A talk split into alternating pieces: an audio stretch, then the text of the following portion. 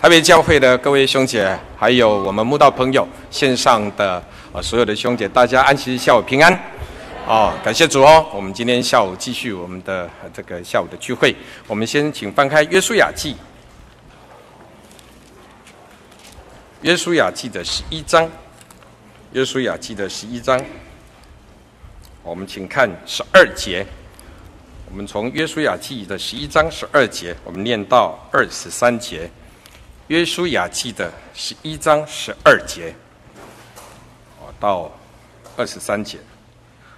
旧约圣经两百七十七页，十二节，我们开口一起念：约书亚夺了这些王的一切城邑，擒获其中的诸王，用刀击杀他们，将他们进行杀灭，正如耶和华仆人摩西所吩咐的。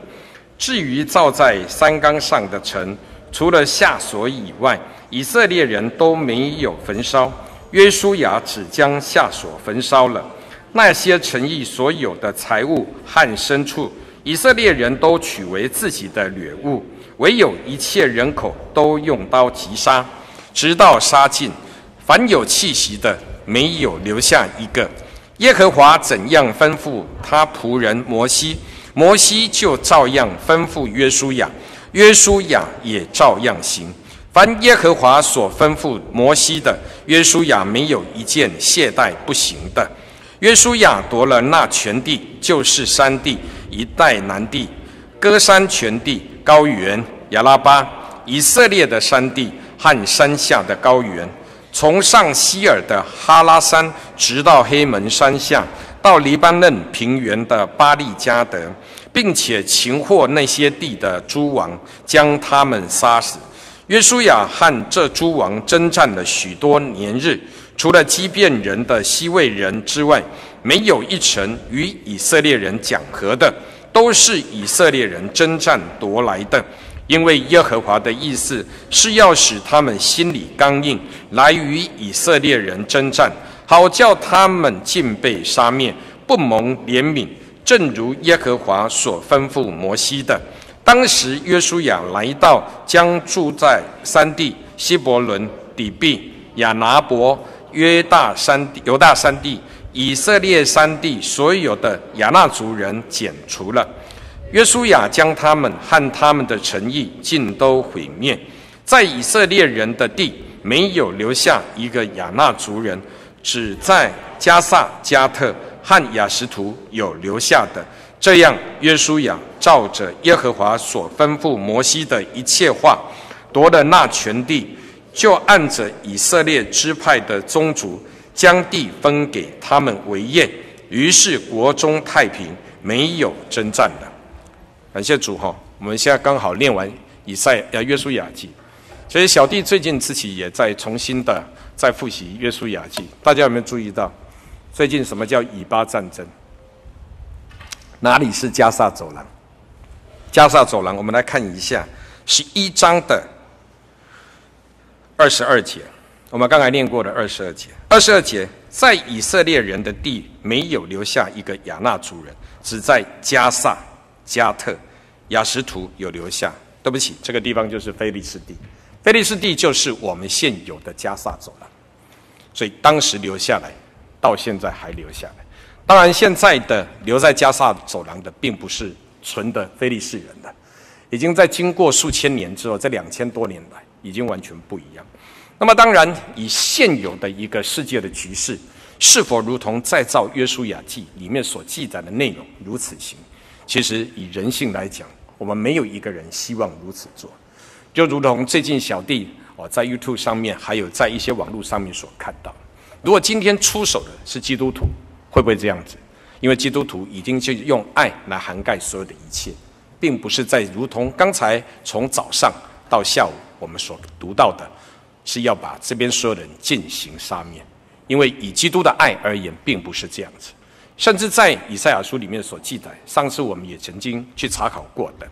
哦，那时候亚述是神手里的工作。埃及是我的百姓，以色列是我的产业，都有福了。那时候要三国一律，这是在以赛亚书里面所记。这所要记载的是意思是什么？就是神的救恩，其实将来是要临到全世界所有各族、各类、各方、各民的，不纯粹只是在以色列人。以色列人是主耶稣基督的产业，但是我们也是外族啊。但是我们今天就如同圣经这个所谓的先知书所记载的，我们也蒙受了这样的救恩的福气了。那么这个跟我们为什么小弟先谈到这一些？因为谈到这一些部分，跟我们今天要继续谈的浪子与艺人哦还是有关系的。上一次小弟有用浪子与艺人跟大家一起查考，但是因为时间的关系，那这个时间我只能够用所谓救赎之恩的部分的一个概念来看待，把浪子的比喻来把它谈述完。那也感谢主哦，所以用浪子的比喻来描述到每个人内心世界，就如同小弟所提的，所以我们常常在我们内心里面的那一份叛逆，就算我们每一个人几乎都有过这种经验，就是。都好像藏着一个隐藏的浪子存在，为什么？都有一份的叛逆，对父母亲都有这份的叛逆，难道我们对主耶稣基督没有存在另外一份的叛逆吗？就如同说，真的不可以吃三恶果吗？如果不是存在这样子的一个概念，就不会发生浪子的事情了。所以，其实我们可以看到，圣经里面怎么记载？神造人原是正直，但是人寻出许多的巧思来。所以人为什么会犯罪，并不是神在创造人类不完美。所以有很多人喜欢用预定论来解释说，啊，神本来就把人类造得不完美。其实这是错的。圣经是记载，神造人原是好的，乃是人寻出许多的巧思来。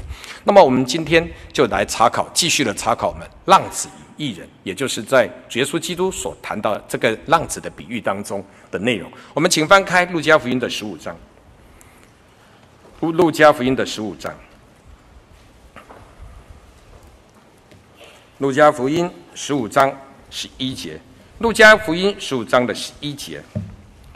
十一节，耶稣又说：“一个人有两个儿子，小儿子对着父亲说：‘父亲，请你把我应得的家业分给我。’他父亲就把产业分给他。过了不多日，小孩儿子就把他一切所有的都收拾起来，往远方去了，在那里任意放荡，浪费资财，既耗尽了一切所有的，又遇到那个地方遭遇大饥荒，哦，遭大饥荒，就穷苦起来了。这个地方提到短短的两个经文，提到了这个人浪子所遭遇到的事情。”其实，在我们潜在的世界的内心世界里面，很多人喜欢把喜欢把这一段的浪子比喻一直形容说，这个只是在受洗之前，真的是这样吗？难道受洗之后就没有浪子吗？我们真耶稣教会真的好好的来查考，不只是真耶稣教会，所有的基督教派都一样。小弟早今天早上六点多就起来，我在一边吃着早餐、喝着咖啡的时候，就故意看了一个 YouTube。那么看了两段 YouTube，有两个教派的牧师在谈述到，为什么青年不来教会的？为什么青年也拒绝来教会的？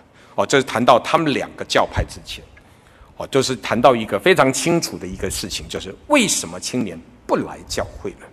为什么青年选择离神越来越远？难道这不是所谓的内心世界的那一份的浪子？谁跟你讲浪子一定是浪费资财？谁跟你讲浪子就一定不读书？谁跟你讲浪子就一定所谓的跟娼妓吞尽了一切呢？不是。当人背离了神，当你的内心世界不尊在神，当你的内心世界已经不再尊重神，当你已经想要脱离这一份爱的团契，所以小弟为什么在上个礼拜六的时候，如果大家有印象，我们在领受圣餐礼的前一个安息日。小弟很感慨，讲了一句比较重的一句话：没有任何问题，不要随便都不领圣餐。为什么讲了这句话？虽然这句话小弟说了重了一点点，但是为什么要这样子讲？因为这要告诉你，当你不来领圣餐，除非你有特别的问题。你今天或许今天我们内心世界觉得有对不起神的地方，或许我们觉得不适合领圣餐，或许有冲突，所以不想领圣餐。撇开这些因素，当你能够领圣餐而不领圣餐，那你是不是这个团契里的一份子？所谓的团契是什么？就是这教会里面的一份子。所以，如果我们来探讨，我们今天出了埃及，过了红海，今天受洗归入主耶稣的名下，你要当这个所谓属灵的浪子吗？所以，其实有时候我们在思考这个问题。但是感谢主的，就如同早上长老特别提到的。我们不但恢复正常，甚至我们上礼拜的人数都能够超过，能够让大家知道，看起来没什么，但是我们几乎都可以感觉到，每一次领完圣餐，就如同能够重新得力一样。台北教会不会因为今天圣餐礼结束了，我们的灵恩布道会结束了，主耶稣基督给台北教会的灵恩就短少了。我们今天早上一位慕道者哦，所以后来确定早上受洗那个得到圣灵的是一位姓丁的一位慕道朋友哦，这位小姐是姓丁的慕道朋。小弟先帮他按手，他讲的我想说奇怪，他为什么？跪着是蓝色的垫子，嗯，但是他讲的是哈利路亚赞美主耶稣，因为他祷告得很清楚。啊，后来第二次按手之后，我再绕了一圈再回来，第三次，嗯，再帮他按手的时候，圣灵出现了，哦，他的灵言非常流利的出现，哦，之后我把他拍醒，我说你是不是以前有得过圣灵？他说我没有得过圣灵。我说你刚才的舌头是不是自己觉得已经有卷动跳动？他说是的，已经有卷动跳动。所以这个地方也可以让在座的慕道朋友知道。为什么会提到得圣灵的重要？我们等一下，我们继续会谈得圣灵的重要是在哪边。所以，这慕道朋友，当我确认说他今天的灵言已经讲得很清晰，所以我在请长老还有几位长执大家一起听了之后，确认他应该是得到圣。虽然今天传，因为今天没有传道者在，所以我们没有把它特别列入记录。但是可以让我们知道的，当你有心在追求神的时候，昨天晚上我们的祷告团契。哦，小弟，我们大家昨天蛮多人哈，一起留下来祷告。那小弟特别起来，也有帮几位来按手祷告。那我在帮一位姐妹在按手的时候，其实我一边按手，心里在想，圣灵也在启示说，你应该跟他讲，你今天要完全的交托神，信靠神。你今天在祷告当中，但是你不要去怀疑神。我不知道他发生什么事情。但是圣灵就是我帮连续帮他按手了三次，我想我会抽空有机会跟他讲，你要信靠神，依靠神，不要怀疑神。所以其实人的内心世界经常有一个属灵的浪子存在。所以当我们知道了真的神，你今天愿意重新回来教会当中，重新的来认这位父亲，重新的回到这个家庭的，在浪子的比喻当中提到了几个角色，第一个就是这个浪子。第二个就是这些娼妓，这些所谓酒肉朋友；第三个是他的父亲；第四个是他的仆人；好，第五个的话就是给工作给所谓的浪子去放这个猪的人；再来就是他的哥哥们。我们发现在这当中有没有出现女性的同胞？没有出现女性，除了特别提到了那娼妓之外。但是在这个角色当中，我们没有去有没有去思考过这些角色在浪子的比喻当中，神所带给我们的感觉是什么？我们今天不特别的去提到所谓把工作给浪子的哦，去所谓放牧猪的这个内容啊，因为如果要再讲的话，我们时间又会不够。其实就如同来讲，你今天去放牧这个所谓的猪只。事实上是不洁净的，以当时来讲，意思就是说，他给了你一份不洁净的工作，甚至还压榨你、欺负你，不给你食物吃。这像如同谁的工作？你今天明明是神的儿儿女，结果你今天宁可自甘堕落，让你自己失去了神儿子的身份，甚至因为这样被这个人来欺负你，去接触所做的工作是一个不洁净的工作，就如同在撒旦的权势底下。所以认真探讨。聘雇这个浪子的这个人，就如同撒旦的角色一样，还不给你食物吃啊！所以上次我们的结论就是讲，人到了末世的日子，并不是因为没有食物吃，并不是因为没有水喝，乃是在属灵上面来讲，因为不听神的话，我们今天没有属灵的粮食的，也就圣经的言语不存在你的内心世界。你今天没有水喝，什么是没有水喝？就是圣灵不再充满的，圣灵不再充满。所以你明明你就已经得到圣灵的，小弟也经常去按手。你明明已经得到圣灵，那个灵言小到我几乎快听不到。圣经里面讲，这个圣灵就如同从腹中流出活水的江河来。我们可以看到每一位帮我们按手的长子，其实他们的灵言都非常的丰厚的。我们也可以看到这个所谓圣灵充满了很多弟兄姐妹，他的灵言不但清楚，而且是非常漂亮的。我们这次得到小朋友，得到圣灵的很多小朋友，跪在这边祷告的时候，我们可以听到他们那个灵言很漂亮的那个卷舌音呐、啊。所以，一个圣灵充满的人，你可以去听到，从你自己的祷告当中，他不但是火热的，甚至我自己在按手，我不知道其他长子的经验如何，很认真祷告的弟兄姐妹，我自己在按手，我觉得我好像在帮你按手，我自己重重新得到造就。为什么？你也有一股很热的那个热力在往上推，所以我在按手，我自己可以感觉到了。我不知道其他的长执传道如，但是至少我在按手的时候，我得到的是，哎，还有反流一股力量上来，有一股力量上来，所以这个就代表圣灵的充满。那么浪子在这个地方遭遇到这个事情，小弟我们就提到这个部分。那我们听到了，我们重新来醒思一下，神也就是这个父亲重新认证你的条件是什么？我们请看十五章，我们请看十五章二十二节，十五章的二十二节，父亲却吩咐仆人说：“把那上好的袍子快拿出来给他穿，把戒指戴在他指头上，把鞋穿在他脚上。”这一节我们一定要重新的来复习，什么叫把袍子快拿出来给他穿上？也就是我们重新要披戴主耶稣基督的义。既然我们受洗归入主的名下了，主的保险随时在我们身上发生他保险的功用，他是一生一世的陪伴着我们。虽然我们曾经当过浪子，虽然我们已经一年没来教会，两年没来教会，五年没来教，甚至我们已经亏欠神的荣耀了。什么叫亏欠神的荣耀？就是把这件义袍给弄脏了嘛。但是今天父亲讲，把这个上好的袍子拿来给他穿上，就如同圣经所期待的，我们今天受洗归入主的名下，就是披戴主耶稣基督了。再来呢，把戒指戴在他指头上，就是得胜，就是印记，把印记的重新戴在我们头上，我重新认证你是我的孩子。在古代，印记几乎就是能够去签订所有的契约，要盖章，所有的议定的事情的，就是用我们的印记来做一个所谓的这个借此的一个一个权利。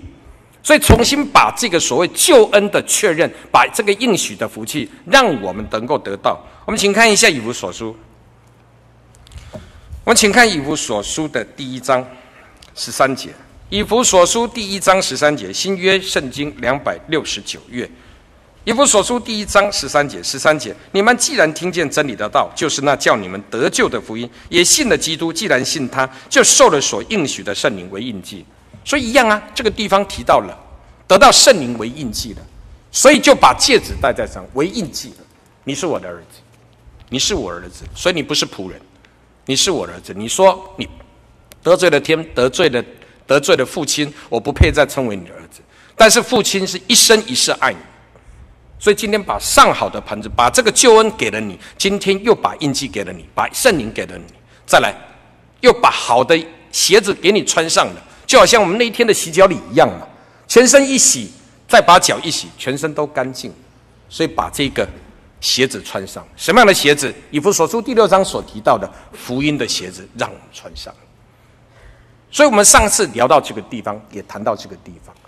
那我们谈到这个地方之后，我们就知道了。既然我们知道，我们今天不愿意再当浪子，我们今天已经告诉了我们的父亲：我得罪了天，得罪了你，我不配再称你的儿子。但是父亲重新认证我们是他的儿子的，那我们总是要有具体的作为啊。怎么样具体的作为？第一件，不要再犯罪了。请看约翰福音第八章。约翰福音的第八章。第十节，约翰福音第八章第十节，新约圣经一百三十八页，约翰福音第八章第十节，第十节，耶稣就直起腰来对他说：“妇人，那些人在哪里呢？没有人定你的罪吗？”十一节，他说：“主啊，没有。”耶稣说：“我也不定你的罪，去吧，从此不要再犯罪。”对一个浪子而言，我今天成为一个重新被神所认定的一个艺人。我们今天已经流离失所十几年，没有再回到教会来。而我今天愿意重新再回到教会来。我们过往不管做任何的事情，只要我们祷告，圣灵还在，也就是圣主耶稣基督永远认定你还是他的孩子。所以，我们都看到啊，哦，小弟曾经以前在还在当其他教会担任负责人的时候，也有碰过那个二十几年没来教会的，就他到教会来之后，祷告他切心悔改。重新得到圣灵，主耶稣重新认定他是他的儿子，教会一样就是接纳他，但是就是提醒他不要再犯罪了。所以，当我们去认知，我们重新愿意回到教会，我们也愿意再回到我们的会堂里面，重新归为我们这一团当中，也就是我们这个团契，也就是我们的教会当中。第一件自己所要具体做的事情，就是不要再犯罪了。所以，这个地方告诉我们的是这样子。最近小弟跟一位长职在提到，呃，他们教会的情形，但是我听了其实是伤感。为什么？他的教会不等于有也是我们的教会嘛？他说：“文清，我们教会已经好多年没有人得圣灵了。各位弟兄姐妹，你能想象吗？我们的教会好多年没有人得圣灵。”之后刚好又跟一个同工刚好联系一些事情，他要来我们台北教会处理一些事情。他说：“谢大哥，我们教会也一年半没有人得圣灵，这次好不容易终于有一个人得圣灵。”其实小弟听了其实是伤感。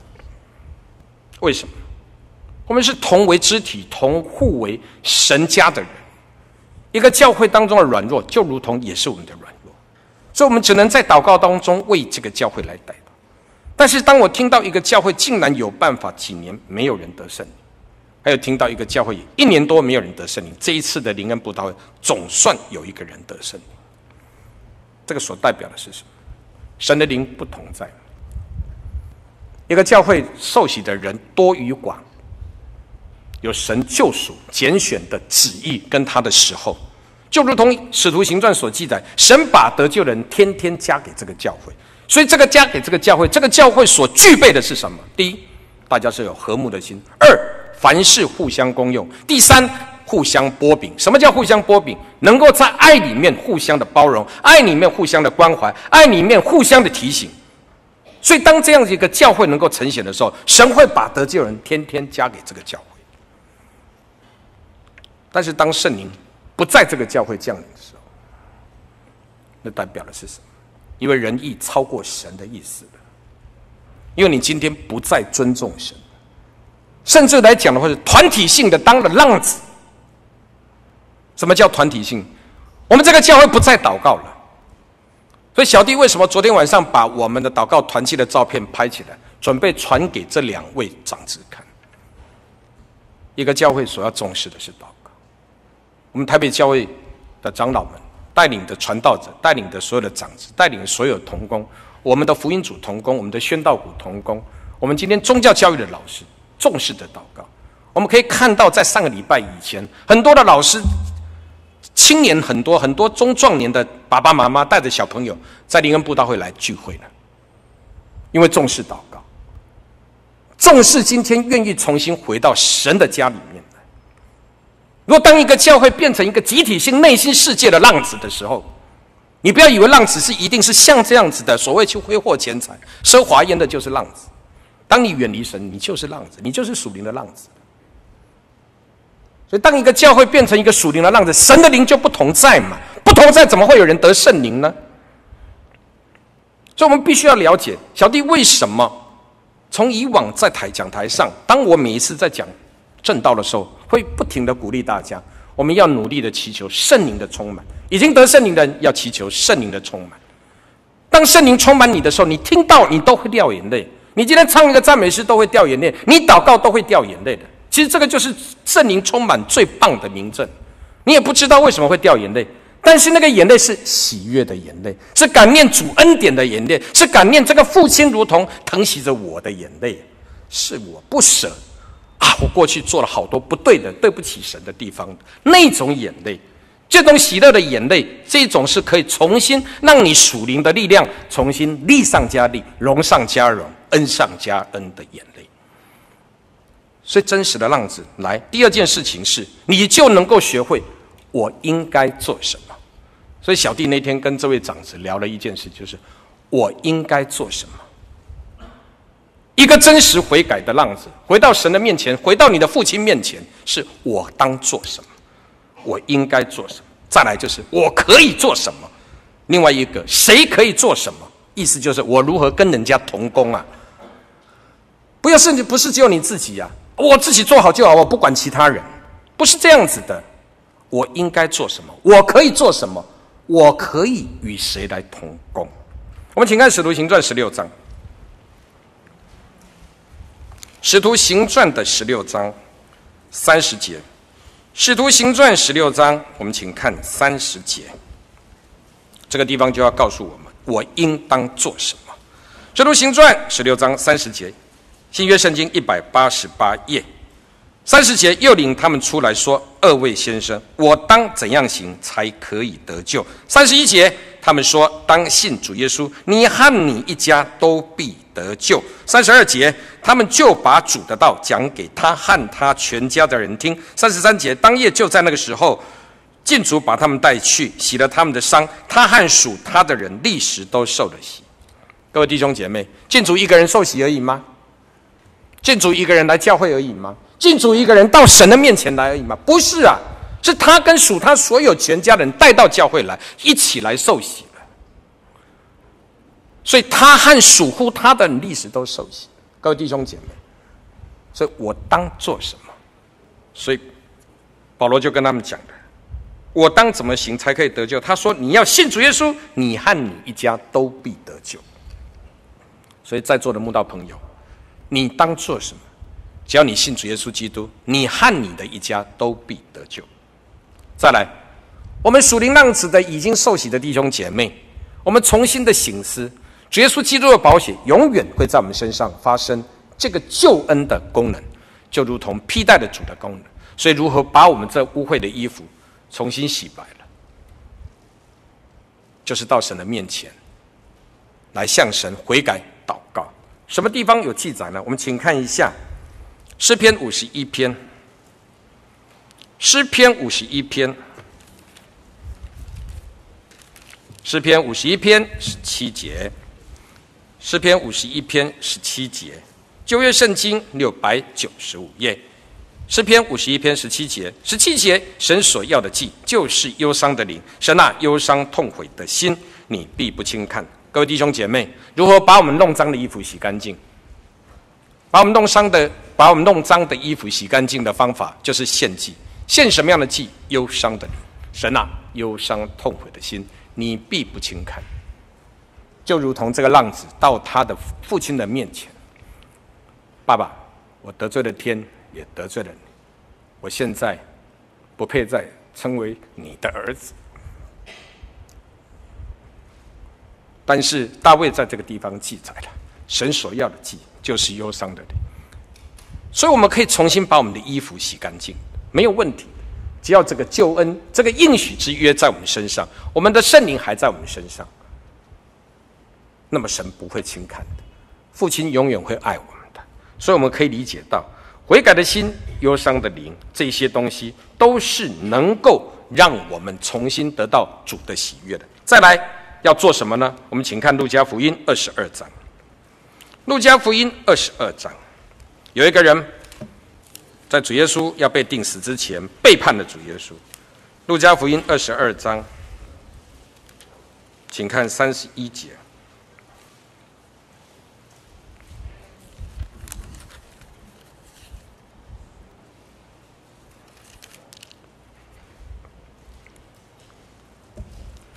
路加福音二十二章三十一节。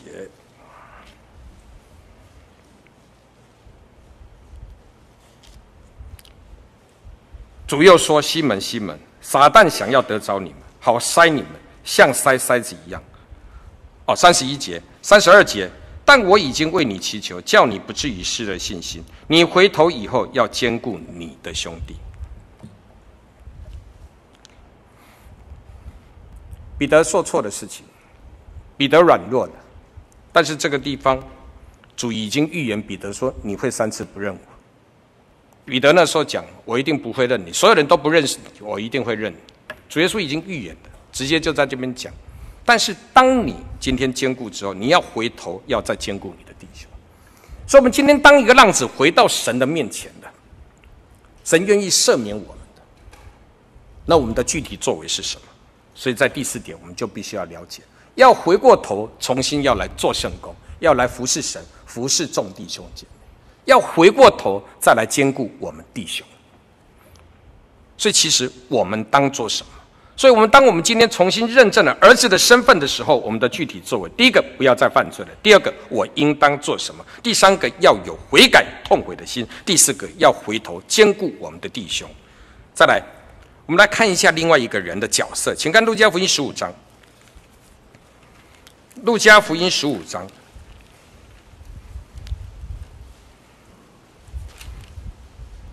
路加福音十五章二十五节，路加福音十五章二十五节，新约圣经的一百零六页二十五节。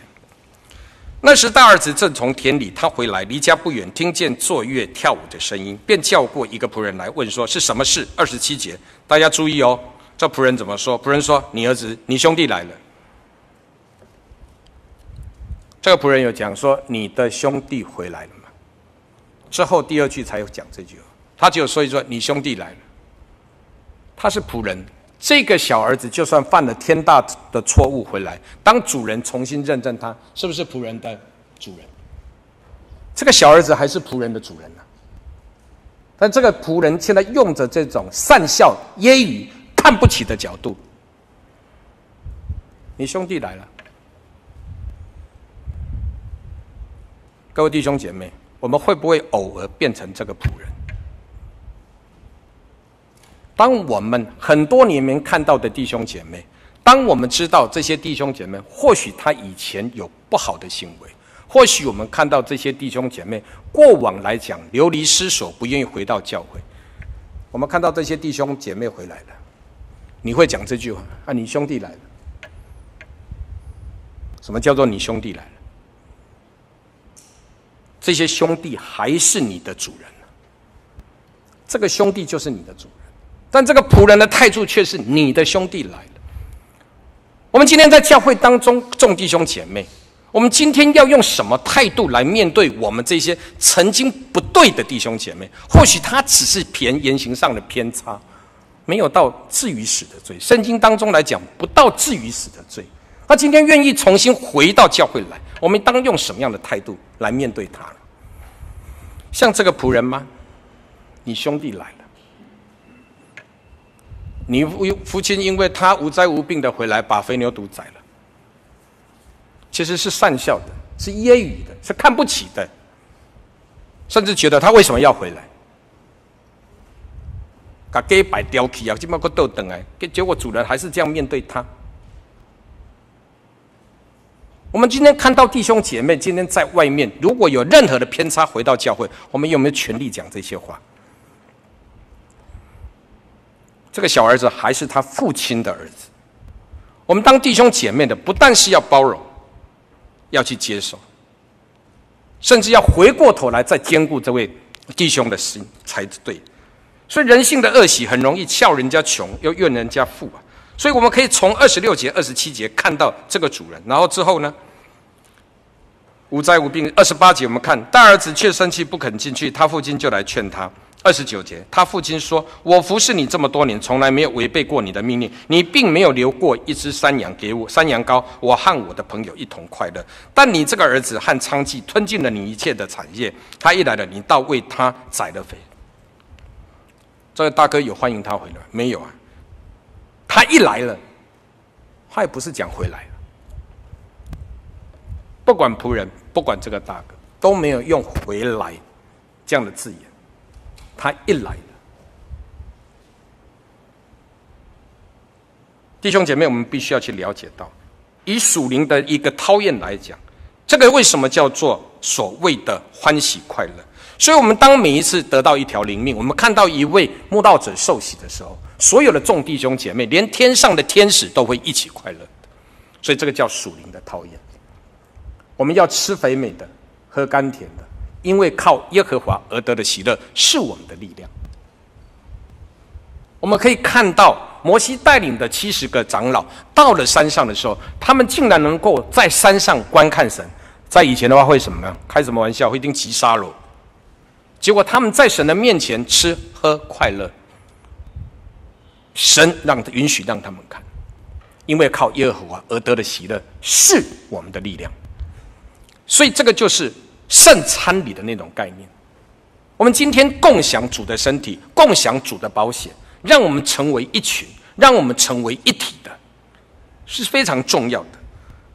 但是这个仆人却是这样揶揄的态度，这个大哥是不高兴的态度。我们来看待这个事情，我们所以可以去了解到，所以其实有时候我们会在想，在属灵的讨厌当中，我们应该所追求的是什么？所以，其实圣经当中有特别的提到一个一个经卷哦，一整个经卷是在批判兄弟之间的情谊的。我们请看《俄巴底亚书》，我们请看《俄巴底亚书》，在阿摩斯书后面，约拿书前面，因为只有一章。我们先看《俄巴底亚书》第十节，《俄巴底亚书》第十节，一千零八十一页，旧约圣经一千零八十一页。俄巴底亚书第十节，第十节，因为你向兄弟雅各行强暴，羞愧必遮盖你，你也必永远断绝。其实以东人已经都被灭绝了。十一节，他干了几件事情，九件坏事。以东人对兄弟总共干了九件坏事。我们来看第十一节这个地方，他做了哪一些坏事？十一节，当外人掳掠雅各的财物，外邦人进入他的城门，为耶路撒冷沾酒的日子。你竟站一排，第一个错的事情，你竟然站在一旁与他们同伙。很多弟兄姐妹之间，那种恨意、那种羡慕，有的来自于羡慕，有的来自于嫉妒，有些来自于记恨，比对外人还要记恨。小弟在讲一个真实例子，在我的经销当中，有三个亲兄弟，他们互相斗到什么情形？比都还比外人竞争者比仇敌还竞争，伊上好希望的是因兄哥斗起上好，伊上希望的因兄弟斗起上好。我在劝勉他们，劝了二十几年，很难呐、就到最后是大哥最有那个度量，如果不是大哥有那个度量，不管弟弟怎么跟他吵，妹妹怎么跟他吵，永远让他，永远让他，永远让他。二十年下来，结果谁最好？是这个大哥。看起来好像所有的便宜财产被弟弟占走了，被姐妹占走了，要就给他，要就给他，反正这辈子就是花这样子而已。我还花得到的叫财产，花不到的变遗产。哦，他常常每一次跟我在聊起来，哎，谢先生来一起吃饭。我说你想开，当然想开喽。花得到的叫财产，花不花不了的叫遗产喽。所以欢迎你常常来找我吃饭，总是有个好朋友在。你看一个人的度量不同。但是他的弟弟跟他的姐妹最希望倒的是谁？不是外人，不是他的仇敌，是他的弟弟跟他的妹妹。小弟看过台湾的一家股票上市公司，我不方便讲哪一家公司。搞到最后，这个董事长后来到最后甚至被告，还被因为背信被告。所有的人通通协助护盘，只有在美国的所有的姐妹拼命把他放空，拼命的把他所有的股票卖，卖到最后卖到这个这个董事长，只要为了护盘，结果。动了不应该动的钱，因为这样还被告，之后是被判缓刑了。我们觉得很奇怪，旁边的好朋友想尽办法为他来护他的盘，结果拼命的把他的公司的股票放空的是亲姐妹，拼命的去把他公司计划弄倒的是谁？是亲兄弟姐妹。所以就如同以东一样啊，对雅各就是这样子啊。外邦人来攻占耶路撒冷的日子，你站在一旁，还与他同伙嘞。所以以东的第一项罪。所以兄弟们来了，遭遇到患难了，你没有来帮他，你竟然还与仇敌来同伙。我们再来看十二节，第二项罪是什么？你兄弟遭难的日子，你不当瞪眼看他；犹太人被卖的子，你不当因此快乐；他们遭难的日子，你不当说狂傲的话。所以这个地方接连有三件事情。你兄弟遭难的人，你不当瞪眼看他。什么叫瞪眼？雄厚雄厚雄厚，跟保罗库拉对垒，就瞪眼看着。你的兄弟遭难的日子，你不愿意救他。再来呢，犹大被灭的日子，你不当因此欢乐。哇，最后，你看看，好不容易终于看到他跌倒了，不但不救，还很快乐的看他能够跌倒。再来呢？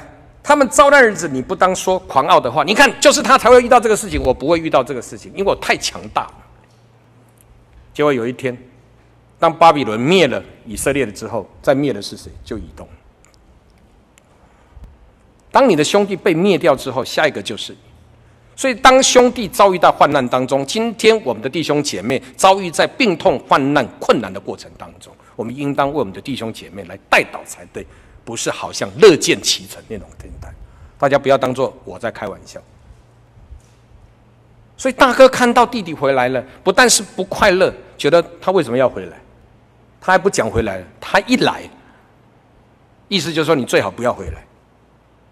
所以我们有时候不要看到这个字眼，圣经在翻译的过程当中，不是讲他回到家了，是你一来，结果你这个当父亲的不但没有指责他，还接待他。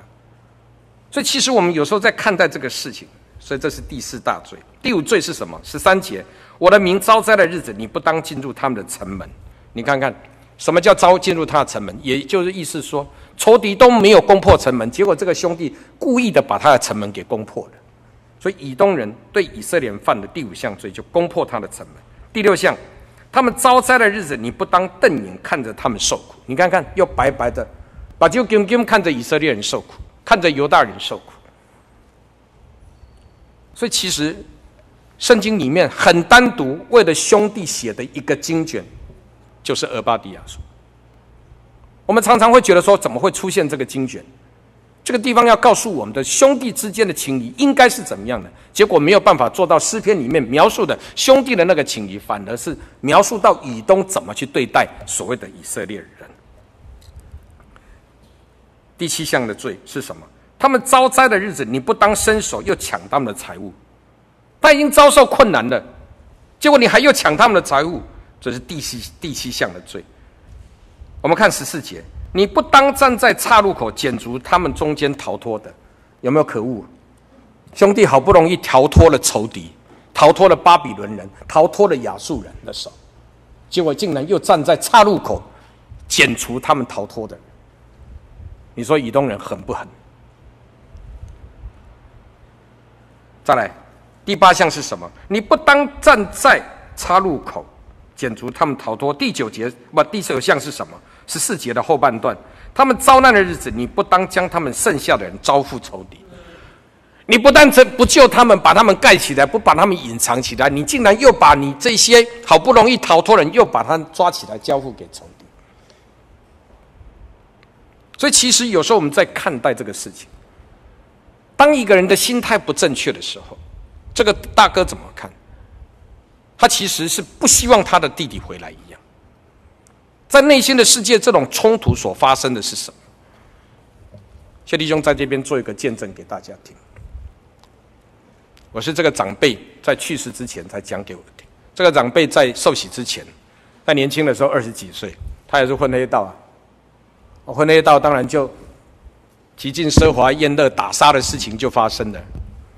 他说：“谢弟兄有一次我发生了跟人家打杀的事情。他说其实那次是他人生第一次差点命没有的。”他说：“我带着武士刀去跟人家，还有跟兄弟，他自己的亲兄弟，然后一大堆人就去跟人家黑道之间的袭杀。这位弟兄在还没受洗之前就是这么坏。”他说：“你知道吗？当我杀杀杀，哎，我打赢了嘞，所以我就很狂傲，这个把武士刀背在我的肩上，就走回家去。结果没想到仇敌呢，竟然就拿着很长的铁那个什么钢筋。”因为武士刀蛮长的，大概三尺长。他说：“那仇敌就拿着那个钢筋，大概五尺长，直接把我头直接敲下去。所以他后来头这边头盖骨破了，有一个洞很大的洞。他说：‘我给你摸摸看。’所以小弟很年轻的时候就摸过他头盖骨破的那个洞。他说：‘后来主耶稣把我留下来的。’啊，结果呢？他说因为这样先被人家偷袭了，他因为这样受伤倒下来，所有人几乎要把他杀了。”闽南语讲了一句话：“怕后了才亲兄弟。”其实他哥哥原本对他不好，但是他哥亲哥哥看到他快要死了，他哥哥拿起旁边他吊在手旁边的那支武士刀起来，救了他弟弟，把旁边人砍杀了很多人。谢弟兄今天站在讲台上，这个讲这个事情，我们必须要了解的。很多弟兄姐妹在还没受洗之前，你不知道他背景是什么，但是这是真实的人生。这位弟兄后来受洗之后，他讲述这段故事给我听，我也几乎没有讲给人家听。但是当今天小弟谈到浪子跟这个艺人的比喻，所以一个浪子最后他能够成为一个艺人，比一个好人后来成为行不义的事情，其实有时候我们在那讲，坏人也会行出义事。所以那个强盗挂在那一边，耶稣啊，你得国的时候，求你纪念我，因为他悔改的心。所以这个浪子后来他也受洗归入主的名下，从今以后他再也不去断离了这黑道所有的事情。所以他他哥哥救了他了之后，有一天我常常讲说：“哎，你哥哥为什么一天到晚欺负你？你倒好像没有反应。”之后他才讲这段故事给我。他说：“我之所以没有跟我哥哥计较任何的事情，就是因为曾经我还在黑道混的时候，做了不好的事情，差点被人家杀了。是我大哥，如果那次不是把武士刀拿出来救了我的话，我那次大概就死掉，也没有机会信主了。”之后他讲了一句话。他说：“如果今天不是神把我的生命留下来了，那我不可能能够这样受洗归入主的名下。所以你看，从一个这样子，他有没有比浪子更狠、比浪子更糟糕、比浪子更不好不义的人呢？但是当今天受洗归入主名下之后，不管他哥哥再对他怎么坏怎么样，他一辈子对他哥哥的好，一辈子的去照顾他哥哥的家庭，这是我们这位弟兄所做的。”他一生一世之后，他就讲了一句话：“如果不是神救了我，我今天老早就不在这个世界。”所以，我们必须要去了解到，有时候在我们的生命过程当中，我们经常会去看到的，到底谁是浪子，到底才是谁是艺人。所以，我们从从小弟的这个见证当中，我们可以听到，这是真实的，在我们教会当中所发生的一个见证。他说：“我那次受大伤之后，就好好的去改变了我生命的过程。”我必须要替我的家设想，我要想到我的父母亲、父母亲流着眼泪期盼的我能够回到家里。所以他出院，他住医院住院了三个月之后，全身都被杀伤了嘛，连那个头，他说连脑震荡了，头盖骨都被打破，所以他那个头盖骨很深一个洞，手指头可以探进去大概不知道几米米。但这个弟兄后来受洗归入主的名下，一生一世的到在神的面前。所以有时候我们必须要去了解到。在我们的生命过程当中，大哥的不快，或我们今天，我们有权利去当这个大哥吗？我们有权利去当，或者是我们去当了这个仆人的角色？我们不但没有看到弟兄姐妹重新回到家庭，重新的回到教会里面来，我们能够来重新的接纳、接纳他，并来为他祷告。父亲讲了一句话：“我一切都是你的。”所以，各位弟兄姐妹，我们今天在神的家里面，我们今天能够很平安的、安静的坐在这边，在享受着，如同长老在早上勉励我们的，我们在享受着安息日的福分，我们去享受到，如同詹执事昨天晚上的见见证。其实詹执事跟小弟一样，心脏都有问题。我们是心脏不好，不是心地不好哈。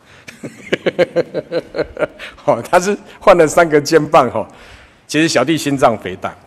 其实我后来为什么敢接负责人？小弟在那边实在的跟大家做个见证。其实小弟在二零一八年以前，我的心脏就肥大了快四公分。我肥大了快四公分，我也不知道为什么。为零二为什么二零一九年的时候，好那个一八年一九年的时候，詹执事来找小弟。这个我常常讲说，他哀兵之策，故意挑一个很冷的天气，又下着雨的天气。然后骑着一台小摩托车，然后又穿着雨衣，然后到小弟的家里来。哎，文清，你来接一下中间团契的气长。我心里一想，怎么我们教会的执事这么辛苦的，在这种凄风苦雨的日子，穿着雨衣来劝勉小弟接中间团契，很想拒绝。